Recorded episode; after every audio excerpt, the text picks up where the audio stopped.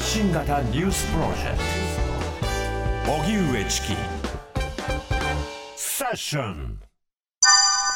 香港には戻らない民主活動家アグネスさん。香港の民主活動家として知られるアグネス・チョウさんが3日留学先のカナダ・トロントに9月から滞在しており、香港には戻らないとインスタグラム上で明らかにしました。アグネスさんのインスタグラムによりますと、香港情勢や自分の安全や心理面の健康を考慮し、戻らないと決めたと説明。PTSD やうつ病などにも苦しんでいるということです。アグネスさんによりますと、カナダに留学したいのであれば、中国本土に行くことが条件で、警察に付き添われて、広東省深センに入り、改革開放政策の展示施設や中国 IT 大手テンセントを見学させられたということです。公表理由については、世界中の人々に香港のことに対し、また関心を持たせることができればと話しているということです。それでは、香港民主派のアグネス・チョウさんがカナダで、えー、もう戻らないと、はい、もう帰らないというふうに発言をしているというこちらのニュースについて、現代、中国などがご専門、東京大学大学院教授の阿古智子さんに伺います。阿古さん、こんばんは。こんばんは。よろしくお願いします。よろしくお願いいたします。電波の状況が、どうでしょう。あ、大丈夫ですか？大丈夫ですか？はい、はい。よろしくお願いします、はい。はい、お願いします。さて、今回のアグネスさんの発信、まずその明らかになった経緯など教えてください。はい。えー、昨夜ですね、インスタグラムで、えー、アグネスさん自身が、あの、まあ、9月にトロントに渡ったこと、それから、あの、まあ、本来は12月に、えー、警察に出頭するために、香港に戻る予定だったけれども、もう帰らないと。いうことを明らかにされました。で、まあ、その、あれですね、あの、パスポートをずっと返してもらえなかった、まあ、あの、3ヶ月ごとに警察に出頭しなければいけない、まあ、国家安全維持法の、まあ、容疑をかけられているので、はい、まあ、パスポートもずっとその3ヶ月ごとにこう預かりますよというあの書類にサインさせられた状態だったんですけれども、うん、まあ、そのね、先ほどニュースで取り上げられたように、えー、中国のまあそういう愛国的なあの展示を見せられたりとか、はい、あとその、まあ、反省文というか、懺悔文のようなものを書かされて、まあ、そういったことにあの素直に従っていた結果だと思うんですけれども、まあ、あのパスポートを返してもらって、そして、えー、カナダに渡ったということですね。なるほど。はい。はい、そもそもあの2020年頃、まあ、集会扇動ということで、まあ、逮捕されたりしていましたが、その出所後というのは、まあ、ほとんど発信などもできていなかった状態だったんでしょうか？そうですね。まあ、私たち、まあ、あの日本で、えー、まあ、彼女と一緒に活動したことがあるようなあの人たちも、えーまあ、彼女に迷惑かかるんじゃないかと思って連絡を控えてましたし、うん、彼女の方も私あの、えーと、夏にちょっと友人を、えー、経由してですねお手紙もらったんですけれども、はい、でもあの詳しいことは書いてなかったですね、何か、うん、あのまあ、あのいつも関心を持ってくださってありがとうございますっていうことだけで、まあ、マスコミの取材なども、まあ、全く受けてない状態でしたね。うんまあ、国家安全法ということで、まあ、具体的な逮捕の対象になり、そしてまあ非常にこう怯え続けるような日々であったわけですけれども、今回カナダへの出国というのはどういうふうに果たされたんでしょうか？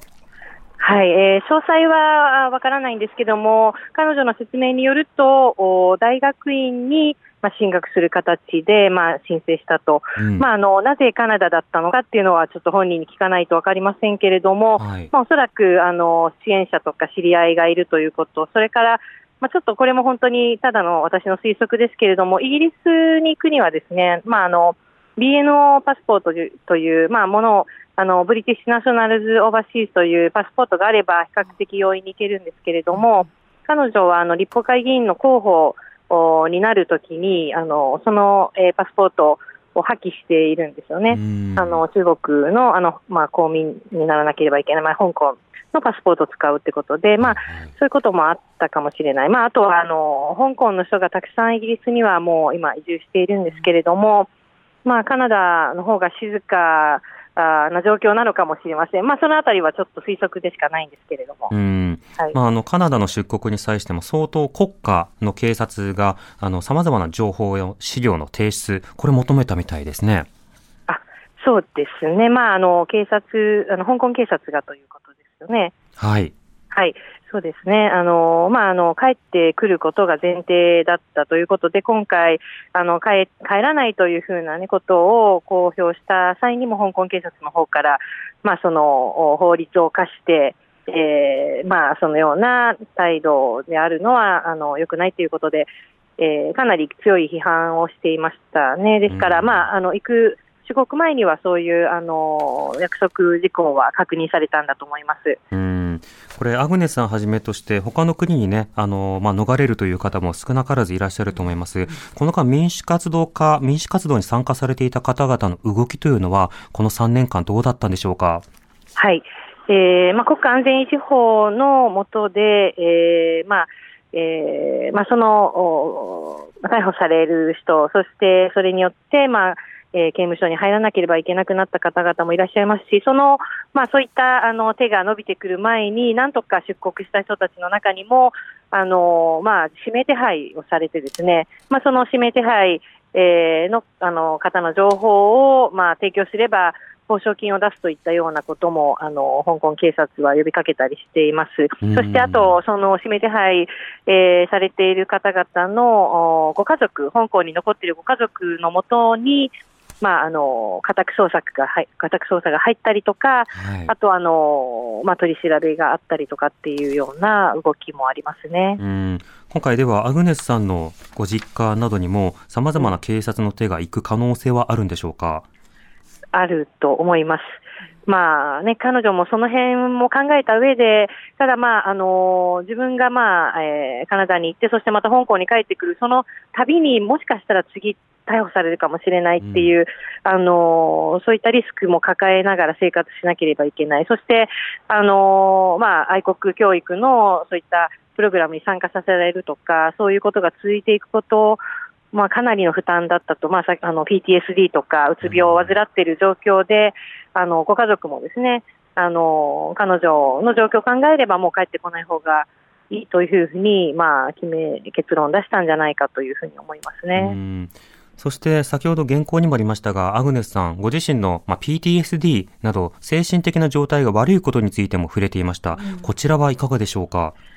そうですね、まあ、彼女の、あのまあえーまあ、刑務所から出てきた、まあ、刑務所の中にいた時も何かあの非常にあの心身あの衰弱して、えーいたということも友人を経由して聞いていますし、うん。あのまあ、ここ3年のあ間あの、ほとんど何もできなかったと、まあ、自分の重要な若い、まあ、青春の時期をですね無駄に過ごさなければいけないっていう、そのこと自体も非常に苦しく思っていたと思うんですね。はいで。すから、まああのまあ、この状況を改善するには、やっぱり香港を離れることがまあ一番だというふうに考えたんだと思います。うんしかし、こういったその民主活動をしていた方に対して、ある種愛国教育を行うということ、こうした中国共産党の姿勢というのは、これが初めてというわけではないわけですか？あそうですね、まあ、あの中国の方々はあの一般的にこういった教育を受けてらっしゃるのと、あと、まあ、例えば少数民族のウイグル族などもですね、まあ、そのお文化とかあの使っている文字だとか言葉とかも、はい。まあ、その少数民族独特なあの独自のものがあって、それを本来認めるべきなんですけれども、うんあのまあ、看看護を強制したりだとか、あとその過程の中で共産党政権を、まああのまあ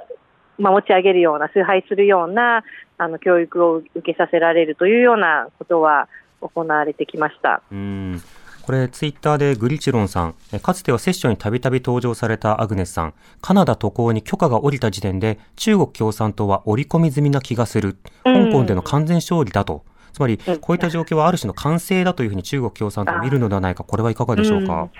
それもね、そういう見方もできるかもしれませんね。まあ、やはり、アグネスさんが、あの、まあ、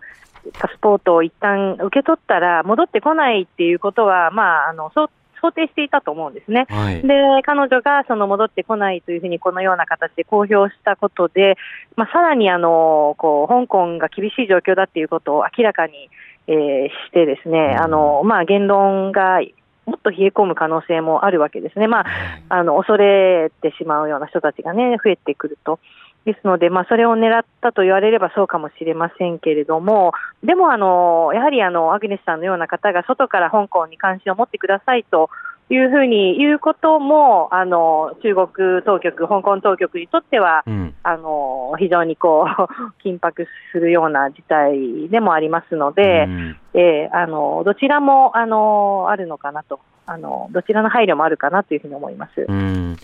では、ここでアグネス・チョウさんがセッションに2019年に出演した際、日本の人に伝えたいことを話してくれた部分、その音声がありますのでお聞きください。今回日本に行って、もちろん日本の方には香港のこと、香港の厳しさ、香港人が今ね、経験している弾圧をしてもらいたいという気持ちもあったし、でも、あの同時に日本の人にも香港の経験を見て、香港の経験を勉強して、ちゃんと自分の国のことをうん考えてもらいたいという気持ちもあります。うんうんそうですね。うん。あの、例えばさっき言ってた、えっ、と、香港の社会問題、ヤジの問題とか、すごく厳しくなっても、ヤジ問題、そういう社会問題の下に苦しんでいる香港人はたくさんいるなのに、ええこういう苦しんでいる人に、そういう問題と政府との関係、政治との関係、政策との関係をしてほしい。だから私の経験の日本の若い世代にもちょもっとね、言いたいし、えーそしてそういう香港の経験を通して日本の人にも、えー自分が住んでいる街、自分の住んでいる国のこと、何か不平等なことがあるとか、何か良くないことが起きているなのかって、自分の住んでいる国のことももっと考えて自分が何をできるなのかもっと考えていただきたいなと、すごい強く思いました。うんはい。アグネス・チョウさん2019年、香港のことを知ってほしい、そして自分たちの身の回りのことも考えてほしいというふうに話していました。あこさん、こういった考え続けることの重要さというメッセージいかがでしょうか？はい。えー私も、あの、ずっと彼女のこの言葉を胸に、あの、自分自身も、あの、何ができるかって考え続けているんですね。うんあの、香港の問題大変ですねって一言のように、あの、アルネスさんどうしてますかっていうことを聞くんですけれども、はい。それは、あの、私たちも、あの、その、香港がどうなるか、そして国際社会どう動いていくかっていうときに、私たちも、あの、重要なアクターなんだと、重要な鍵を握っていて、私たちがどう行動して何をどう考えていくかっていう、人一人の、あの、アクションが、あの、変えていく力になるっていうふうに思わなければって思ってますし、うんええ、それを、あの、認識する人たちがもっと増えて日本でも、あの、具体的な、あの、行動につながっていけばいいなと思いますね。そうですね。はい。あこさん、ありがとうございました。はい、ありがとうござあいました。りがとうございました。東京大学大学院教授のあこ智子さんにお話を伺いました。荻上チキ